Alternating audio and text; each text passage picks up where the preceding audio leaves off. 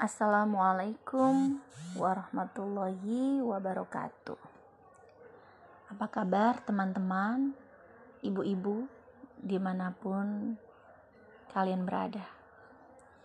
Alhamdulillah kita sudah memasuki hari ke-15 di bulan Ramadan. Berarti sudah setengah jalan ya. Alhamdulillah saya belum bolong. Tapi memang ya eh, apa pun itu harus diusahakan. Jadi dinamis. Saya sendiri mengalami naik turun ibadah. Ya memang seperti itu manusia Tadi saya mau ngobrol uh, tentang ya tentang bulan Ramadan ini. Dan saya menemukan sebuah quote. Quote-nya adalah gini tegapnya langkahmu menjalani kerasnya hidup tidaklah cukup tanpa tegapnya imanmu Betul ya guys. Jadi iman ini adalah fondasi kita untuk menapaki kehidupan. Kita mungkin bicara tentang jangan bawa-bawa iman. Ini adalah tentang psikis. Tapi ketahuilah, ketika kita sudah tegap secara iman, insya Allah psikis kita pun juga akan tegap. Langkah kita juga akan semakin tegap. Tetap aja ada hubungannya kecerdasan spiritual itu iman ini ya dengan perilaku kita dengan tutur kata kita dan dengan jiwa kita itu satu kesatuan. Jadi ketika ada uh, seseorang yang mengalami sebuah gangguan kesehatan mental kita pertanyakan iman? Iman iman ini kan percaya gitu ya. Percaya bahwa ada ada yang uh, lebih besar dari kita. Ada uh, yang apa namanya yang harus kita sembah. Iman itu adalah kan percaya. Itu jadi memang iman ini universal ya, maksudnya percaya bahwa ada kekuatan yang lebih dari kita gitu. Dan akhirnya kita bisa menerima segala kekurangan yang ada dalam diri kita. Kita nggak akhirnya kita nggak melawan.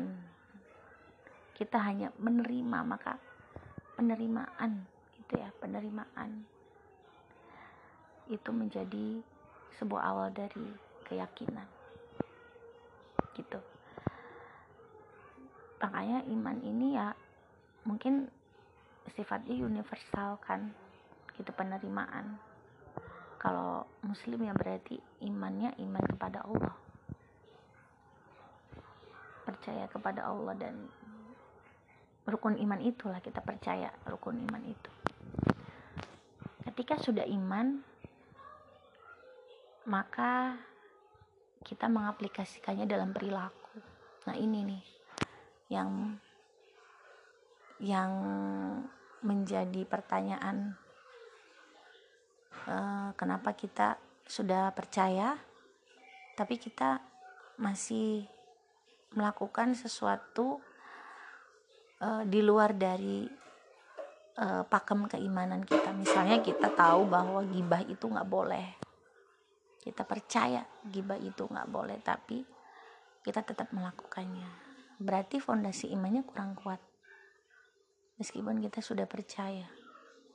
Karena kan iman itu kan nggak hanya diucapkan tapi juga diimplementasikan dalam perilaku. Jadi kalau misalnya bicara tentang psikis tentang jiwa itu fondasinya adalah iman. Aku eh, sangat tercolek dengannya itu tadi bahwa setegap apa pun langkah kamu mm, menjalani kerasa hidup tapi kalau kamu nggak punya iman ya nggak cukup. Nanti oleng gitu. Dan makanya gini uh, ketika orang punya gangguan ya atau misalnya ada keabnormalan dalam diri kita nggak nggak akan langsung bahwa itu abnormal diri kita sendiri bahkan nggak ngerti bahwa itu adalah abnormal. Ya kan? Karena sudah fondasi kita udah mulai goyah gitu. Itu sih. Assalamualaikum warahmatullahi wabarakatuh. Apa kabar teman-teman? Yang ada di mana pun kalian berada Ibu-ibu yang mendengarkan saya saat ini. Saya akan apa ya mengupas tentang kesehatan mental. Bahasa kerennya mental health gitu ya. Jadi eh, apa sih kesehatan mental? Saya mengambil dari sumber salah satu seorang tokoh ya tokoh uh, psikolog muslim yang memang konsen ke apa namanya uh, psikologi agama ya. Ibu Zakia Derajat. Beliau seorang profesor psikologi. Jadi kesehatan mental menurut beliau itu itu kemampuan untuk menyesuaikan diri uh, diri sendiri dengan orang lain dan masyarakat. Gitu dan apa namanya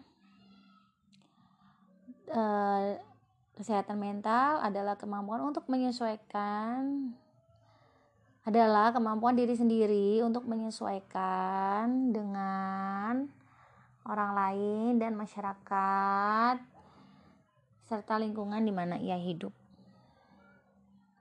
Jadi kesehatan mental itu menurut beliau itu ada tiga konsep.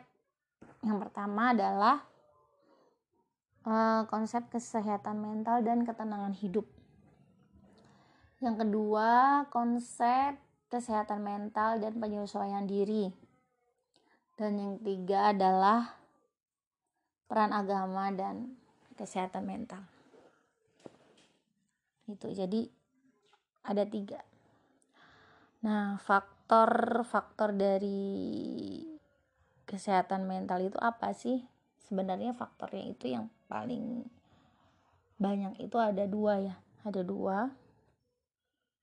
Ya pasti dari gen dan dari lingkungan dari gen itu contohkan aja misalnya kita pas lagi hamil kan makanya katanya ibu-ibu nggak boleh cemas nggak boleh stres karena uh, nanti mempengaruhi bayinya itu betul. Jadi akhirnya pencemas gitu ya penakut gitu. Itu ada ada hubungannya ada korelasinya. Dan yang kedua lingkungan lingkungan ini ya tempat kita tinggal. Yang utamanya dan yang paling utama sekali adalah keluarga. Lingkungan keluarga. Gen itu bisa diminimalisir kalau lingkungannya mendukung. Misalnya dia uh, seorang pencemas tapi di keluarga distimulasi ya di lingkungan distimulasi supaya dia tidak menjadi seorang penakut lagi atau pencemas lagi. Uh, akhirnya muncul pribadi yang baru. Meskipun memang pencemas ini tetap ada gitu. Tapi e, lebih diminimalisir. Gitu. Terus um, lingkungan ini banyak lingkungan keluarga. Lingkungan keluarga itu mencakup apa saja. Misalnya ini kan lingkungan keluarga tuh baru. Halo? Apa? Iya tuh belum je. Iya. Belum datang ya. Ya. Ya Assalamualaikum. Ale lagi nonton TV Alka tidur. Habis jabur tidur.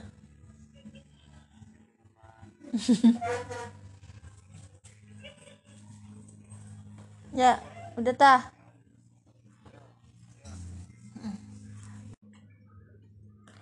kalau seandainya dia itu pencemas tapi kemudian distimulasi oleh keluarga sekitar orang tua nih supaya dia menjadi anak yang apa namanya tidak tidak pencemas lagi itu bisa gitu. Tapi memang tidak sepenuhnya hilang kan. Nah yang lebih parah awalnya dia bukan pencemas tiba-tiba dia di, di stimulasi oleh lingkungan menjadi pencemas. Gitu. Jadi itu kan karena lingkungan bukan da karena dari dia apa namanya bawaan gitu. Tapi dari memang dia lingkungan yang me membentuk dia menjadi pribadi yang pencemas. Itu contoh. Lingkungan itu nomor number one. Makanya hal-hal yang apa ya hal-hal yang mempengaruhi dari kesehatan mental ya. Hal-hal yang mempengaruhinya adalah salah satunya lingkungan yang mendukung lingkungan yang kondusif. Lingkungan mendukung kondusif jadi eh, lingkungan rumah tetangga kemudian masyarakat sekolah itu kondusif mendukung. Gitu. Iya jadi hal yang mempengaruhi adalah kemudian hmm, sebenarnya stimulasi kesehatan mental pada ibu itu kenapa penting ya kesehatan mental pada ibu tuh kenapa sih penting gitu loh sepenting apa sih sepenting apa kesehatan mental pada ibu. Banget ya. Sebenarnya bukan hanya pada ibu sih, pada ayah juga. Banget banget juga. Tapi yang e, melewati dua bukan hanya melewati dua ya. E, tiap hari juga ibu tuh di dibolak-balikan kesehatan mentalnya gitu.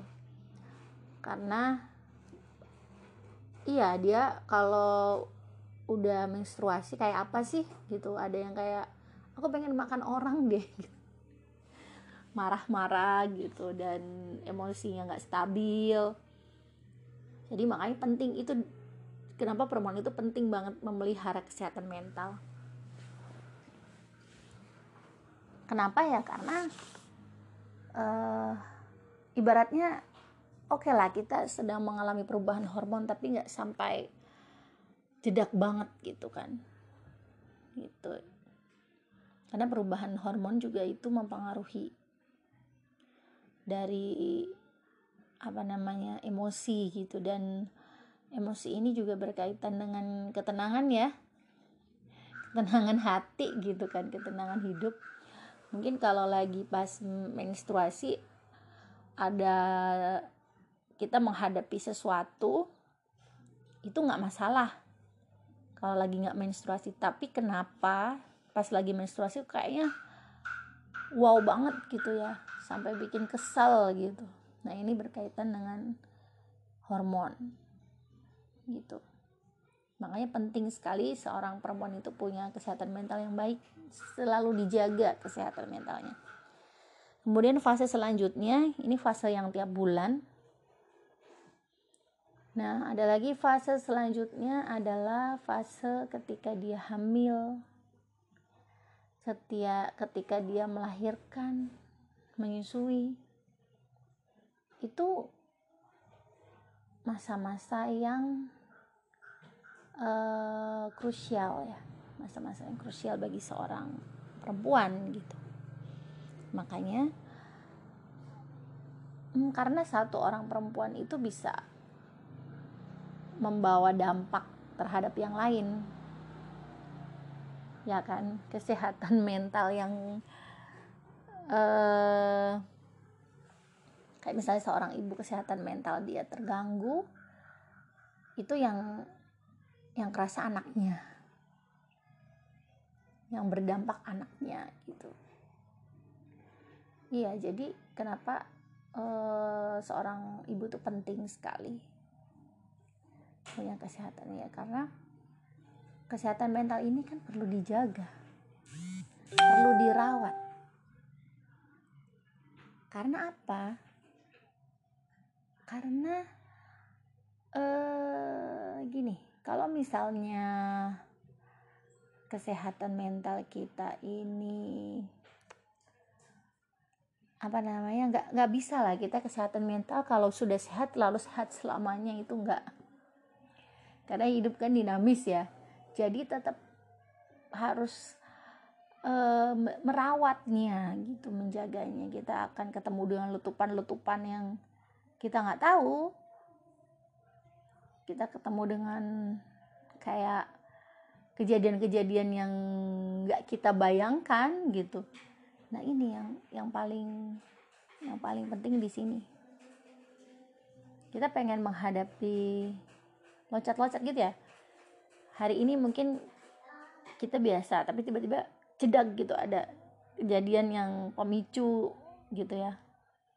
Nah ini kita bisa tetap stabil. Adalah pertama dengan teman-teman. Ya dengan teman-teman yang uh, satu aliran gitu satu frekuensi gitu teman-teman yang punya energi yang sama gitu. Ya. atau misalnya dengan keluarga pun juga karena kadang keluarga juga pokoknya siapa pun itulah orang yang dengan energi yang sama. Gak harus keluarga kandung ya gak harus keluarga yang deket tapi mungkin keluarga jauh dari temen kita nanti anggap sebagai keluarga ketika dia positif eh, apa namanya memberikan energi positif juga itu kita anggap sebagai keluarga. Itu iya uh, kalau misalnya dibilang apakah kesehatan mental itu berkaitan dengan iman? Pasti ya pasti. Karena uh, jadi gini.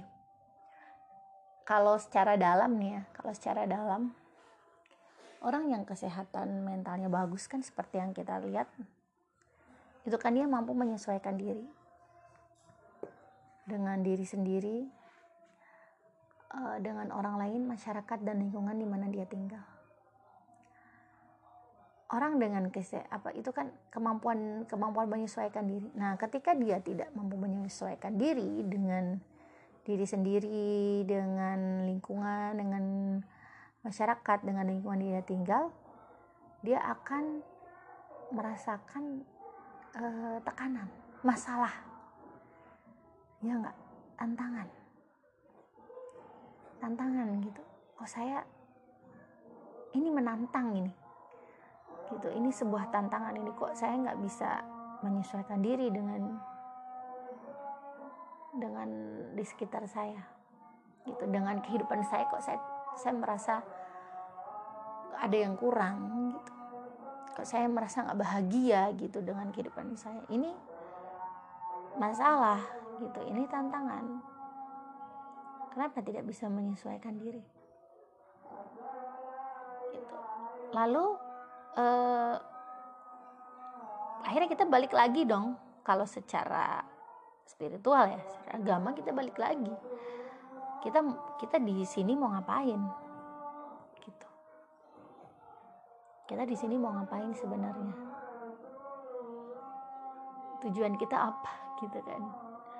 Oh iya tujuan kita itu balik lagi kepada Tuhan. Pada Allah. Jadi kenapa kita mesti cemas? Ya kan? Kenapa kita mesti khawatir gitu terhadap masa depan misalnya? Toh kita ini kan cuma tinggal menjalani saja. Gitu. Artinya ketika dia punya penyesuaian diri yang bagus gitu ya dia mampu menyesuaikan diri dalam kondisi take and down up and down dia oke okay, it's okay ketika saya jatuh oke okay, ini adalah uh, rahmat dari Allah supaya saya berubah oh ketika saya naik oh ini adalah juga rahmat agar saya bersyukur. Gitu. Iya jadi memang nggak bisa dipisahkan. Tapi ya nggak bisa nggak bisa juga kita menjudge orang misalnya ah lu kurang iman lu misalnya gitu emangnya kita udah beneran full iman gitu kan ngejudge orang kayak gitu? Maksudnya sih nggak nggak usah ngejudge gitu. Kita beri dukungan di, dukungan aja kalau nggak ya diem. Kita beri dukungan oh semoga semua baik-baik aja ya. Uh, uh, uh, kamu bisa melewati semuanya kayak gitu. Semoga Allah menguatkan kamu kayak gitu. Itu aja cukup. Jangan eh itu kurang iman ya. Apakah kamu sudah full iman gitu? Ya bukan berarti ya namanya kesehatan mental tidak bisa dipisahkan ya dengan iman gitu kan dengan kepercayaan. Buktinya di dalam Al-Quran sendiri kan bilang ketika kamu mengingat Allah maka hatimu jadi tenang. Ingatlah Allah maka hatimu jadi tenang. Nah balik lagi kesehatan mental itu kan hubungannya sama ketenangan hidup ya kan? Tapi kita nggak bisa juga ngejudge orang. Ah lu kurang iman lu tahu dari mana? Ya kan? Apakah lu udah full iman sampai ngejudge orang kurang iman? Karena iman sendiri aja itu kan juga hidayah. Itu Allah yang ngasih. Jadi kamu nggak usah ngejudge deh gitu. Kita caranya bisa mendoakan tapi nggak usah ngejudge. Kita hanya bisa memberikan energi positif tanpa harus merendahkan gitu. Iya masih gitu. Jadi nah kesehatan mental seorang ibu itu butuh dukungan. Dia nggak bisa berdiri sendiri. Karena apa? Yang dipegangnya tuh banyak. Yang difikirkannya tuh banyak gitu dari bangun tidur sampai tidur lagi itu tuh mungkin kurang waktunya. Kamu di sana aja dulu di luar aja dulu. Itu jadi kenapa seorang ibu tuh penting banget kesehatan mental? Karena beli apa seorang ibu itu harus menyelesaikan banyak hal di hari satu hari itu gitu dari A to Z. Dia pegang anak dia pegang kerjaan. Kalau misalnya publik ya dia pegang domestikan. Itulah kenapa butuh faktor pendukung yang mendukung. Faktor pendukung yang apa namanya menguatkan gitu seperti suami seperti keluarga besar. Seperti tetangga mungkin. Gitu. Orang-orang di sekitarnya yang harus menguatkan teman-teman. Gitu. Makanya penting sekali kan kesehatan mental dijaga. Kita deketan dengan orang-orang yang memberikan energi positif untuk kita. Gitu. Ibaratnya uh, ini bukan masalah oh, oh berarti milih-milih. Oh jelas harus. Kita milih-milih itu bukan milih-milih yang aku gak mau sama kamu. Enggak. Jadi uh, apa ya?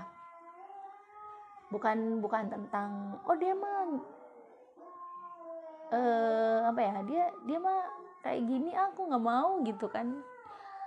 Jadi gini aku dulu tuh pernah mengalami hal yang sama ya. Zaman zaman masih jahiliyah masih jadi pertemanan tuh ya ketika nggak suka ya udah enggak gitu. Ngapain sih sama dia nggak suka gitu. Tapi seiring bertambahnya usia dan e, bertambah juga e, apa namanya mungkin yang saya pelajari ketika saya nggak suka ya udah sih gitu. Aku nggak deket dia nggak apa-apa gitu. Bukan suatu hal yang harus kita deket sama semua orang gitu kan. Awalnya nggak nerima banget. Maksudnya ngedeket sama dia dia itu nggak mau ah aku nggak mau deket sama dia. Tapi setelah ke sini justru aku uh, jadi lebih mikir oh ya udah kalau misalnya aku bisa bantu dia aku bantu tapi mungkin nggak seperti dulu yang kita ngobrol banyak cerita banyak gitu. Tetap berteman tapi tidak sampai dekat banget. Itu itu dan itu sih. Dan dan yang kedua ada lagi. Jadi kan uh, dekat dengan orang-orang orang-orang yang memberi energi positif kayak kata uh, ada lagunya yang Tombo Ati itu kan wong soleh kumpulono gitu. Orang-orang soleh tuh kamu masuk ke dalamnya supaya kamu tenang hati kamu gitu. Ya gitulah.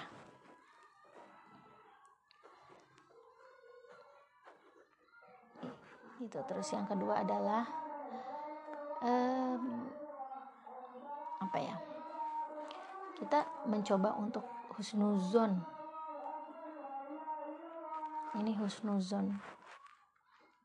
Selalu ber, berpikir positif pada sebuah masalah.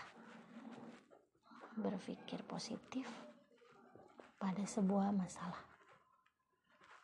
Atau hal yang tak lazim. Jadi uh, ketika kita apa namanya hal-hal yang mempengaruhi kesehatan mental itu salah satunya adalah husnuzon. Berpikir positif pada masalah atau hal yang tidak lazim. Bisa juga uh, husnuzon. Jadi husnuzon itu seperti ini. Bukan hanya untuk orang lain ya. Misalnya kita oh kita husnuzon sama orang lain oh dia baik kok dia positif gini gini jangan mikir. Kita juga harus husnuzon sama diri kita sendiri gitu. Jadi misalnya kita bikin salah. Kita anggap bahwa itu takdir. Jadi ibaratnya gini. Kan kita e, balik lagi bahwa tak ada sehelai daun pun sehelai daun jatuh itu karena uh, kuasa Allah ya. Ya Allah yang menentukan. Apalagi perasaan kita atau uh, apalagi keadaan kita. Apalagi kebodohan kita. Itu takdir. Itu takdir ya. Jadi husnuzon gitu bahwa oh saya diberikan kesalahan ini untuk untuk berubah jadi lebih baik. Oh saya diberi kesalahan ini karena Allah menegur saya. Atau misalnya saya harus belajar lagi. Jadi husnuzon itu bukan cuma untuk uh, diri orang lain tapi juga diri sendiri ini nanti kaitannya dengan memaafkan diri diri, diri sendiri gitu. Tapi kalau memaafkan diri sendiri itu tingkatannya udah udah level atas banget. Udah level tertinggi gitu. Nah kalau kita husnuzon tuh masih yang oh ya udah deh uh, mungkin itu saya disuruh belajar kayak gitu kan. Oh saya memang disuruh Allah untuk lebih memperhatikan anak-anak saya gitu. Saya gitu misalnya kayak uh, kayak misalnya di sekolah gitu kan. Uh, bu anaknya ini kok ini ya. Oh, nilainya nilainya kok hancur ya gitu. Kok ini merah semua gitu. Kita harus nuzon oh mungkin saya selama ini kurang perhatian kurang memberikan dukungan ke anak atau saya terlalu memaksakan kehendak untuk agar anak-anak prestasi seperti itu. Jadi kalau memaafkan itu sebenarnya level tinggi banget. Kalau memaafkan itu kayak kita udah ya udahlah. Kita memaafkan gitu ya. Kadang kita melakukan hal yang sama juga gitu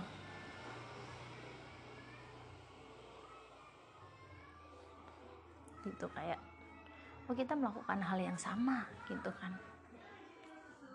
Jadi kalau mau maafkan tuh ya uh, apalagi memaafkan diri sendiri. Itu kayaknya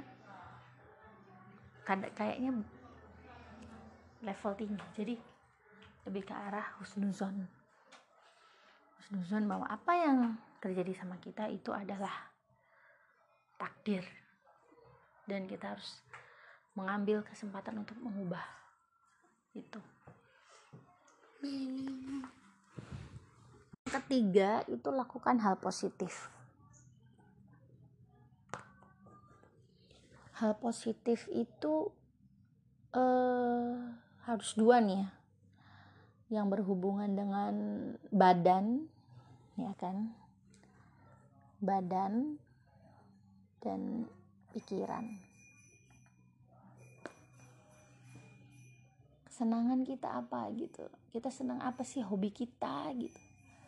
Itu bisa menjadi uh, bukan pengalihan tapi sumber energi untuk kita berpikir positif. Misalnya lagi dalam kondisi down kita melipir nih oh saya suka masak deh kayaknya. Oh saya suka berkebun deh. Oke kita coba lihat uh, tanaman kita. Apakah perlu tanaman baru atau kita perlu uh, merapikannya misalnya. Oh saya kalau lagi emosi tuh malah justru uh, bebenah. Oh nggak apa-apa bebenah boleh. Hobi kan. Jadi ada kesibukan. Ada kesibukan iya nah um, itu lakukan hobi.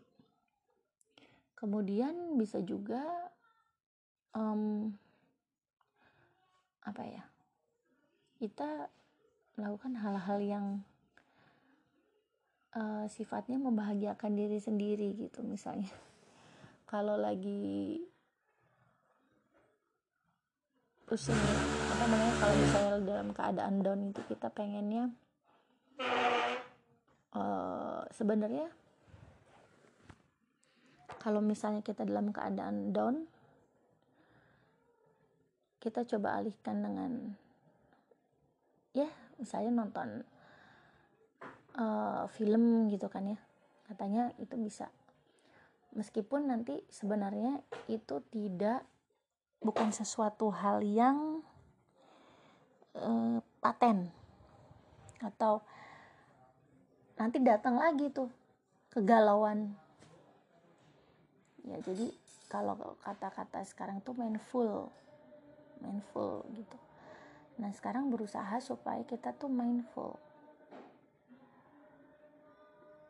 jadi kalau misalnya kita lagi bosen atau lagi stres oh, kita pengen nonton nonton atau apa. Iya sih hilang tapi sebentar nanti datang lagi. Yang penting adalah kita cari tahu kita di sini mau ngapa.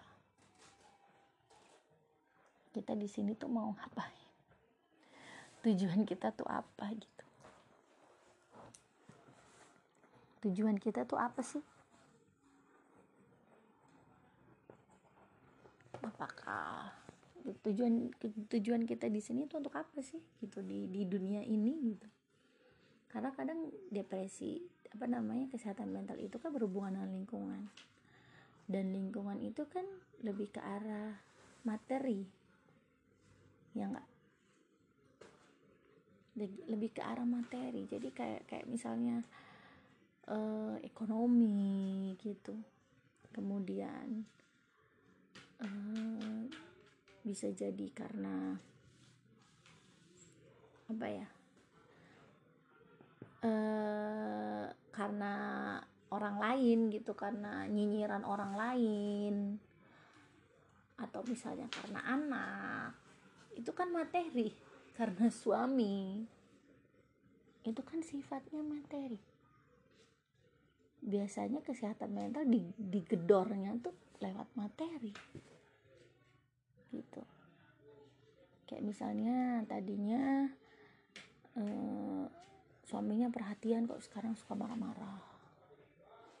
Gitu. atau misalnya anaknya anaknya bikin jengkel gitu karena beberapa kali dia nah atau misalnya ah, suaminya terlalu otoriter atau anak-anaknya yang terlalu apa namanya menguras emosi gitu. balik lagi kita di dunia ini ngapain? Ngapain sih kita diberikan waktu hidup di dunia ini? Tuh apa? Gitu yang paling tinggi itu kan untuk mencari ridho Allah.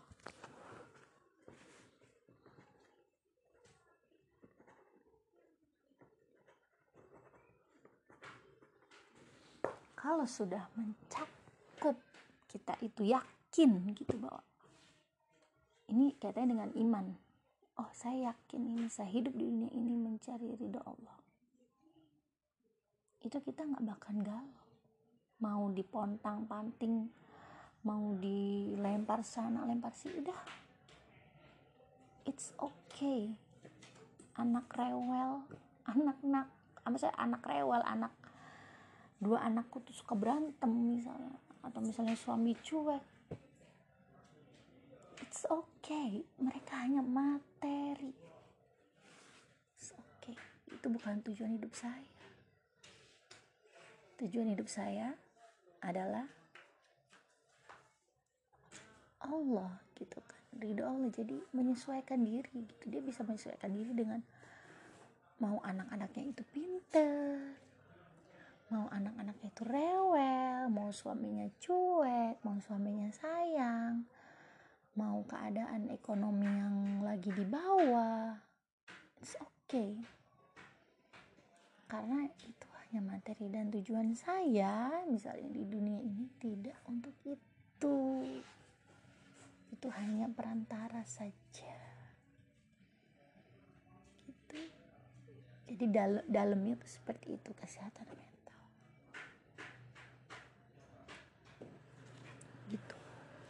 Jadi kalau misalnya seorang ibu ini punya kesehatan mental yang bagus insya Allah nanti dia juga bisa menebarkan kebahagiaan untuk orang-orang di sekitarnya bisa menebarkan sisi positif untuk orang-orang di sekitarnya seperti yang utamanya adalah anak, suami, teman-teman, tetangga, atau siapa pun.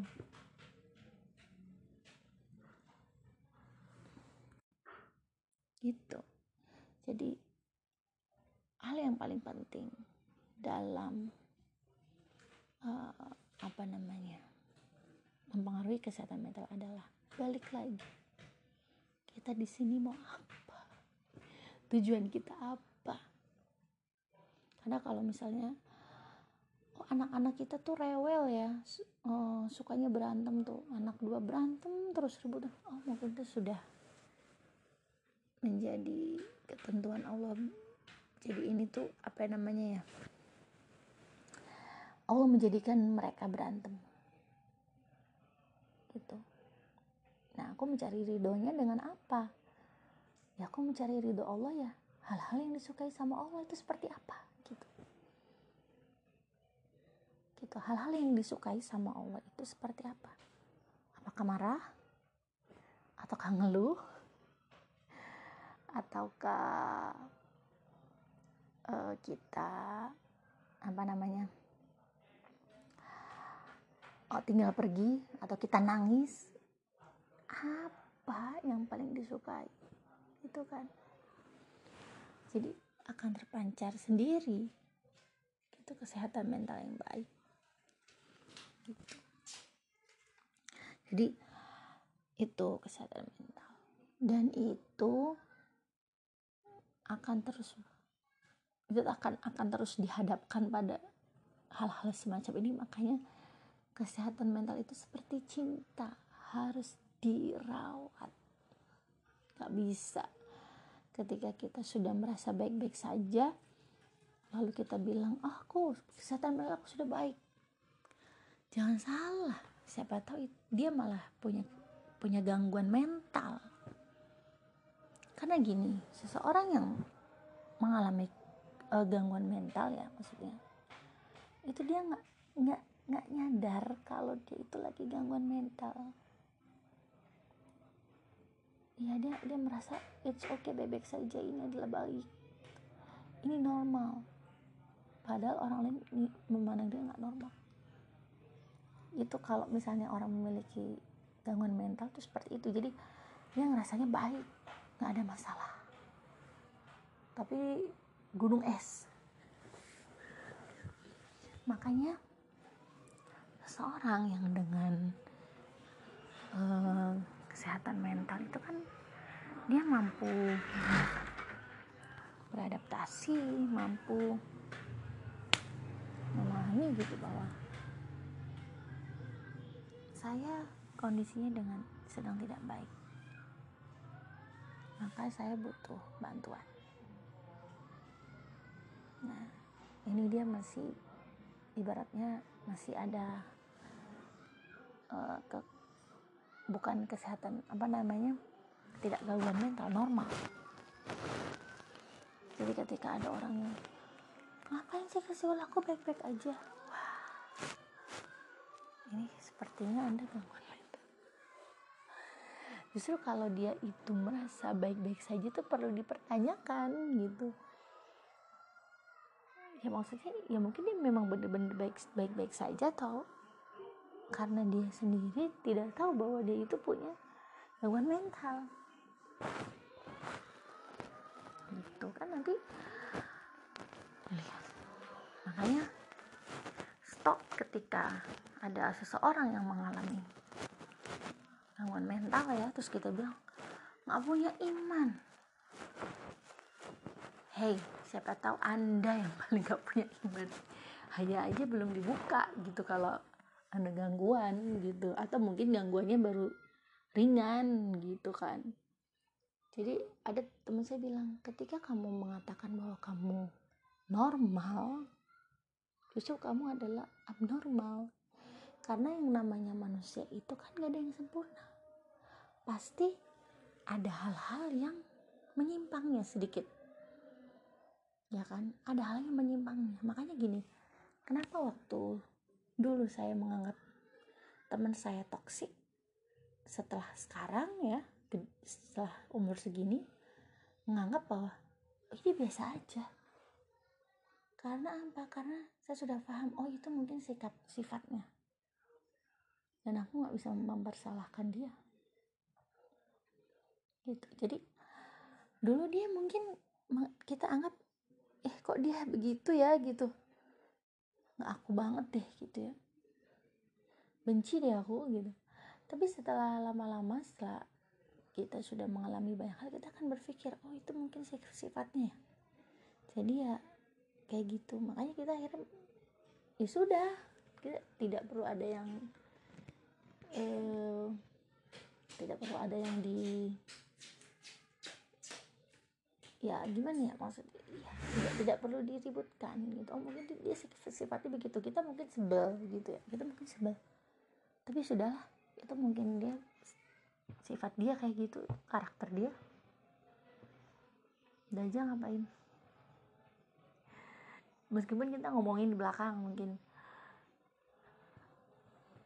Karena apa? Karena manusia ya imannya sih mengatakan gibah itu nggak boleh tapi imannya baru di mulut? Belum di hati. Kalau udah di hati mah udah percaya. Kalau gibah nggak boleh. Dan nggak akan melakukan. Jadi mm, harus balik lagi. Oh kita ini ingin. Suami itu materi tujuan kita itu ridho Allah. Allah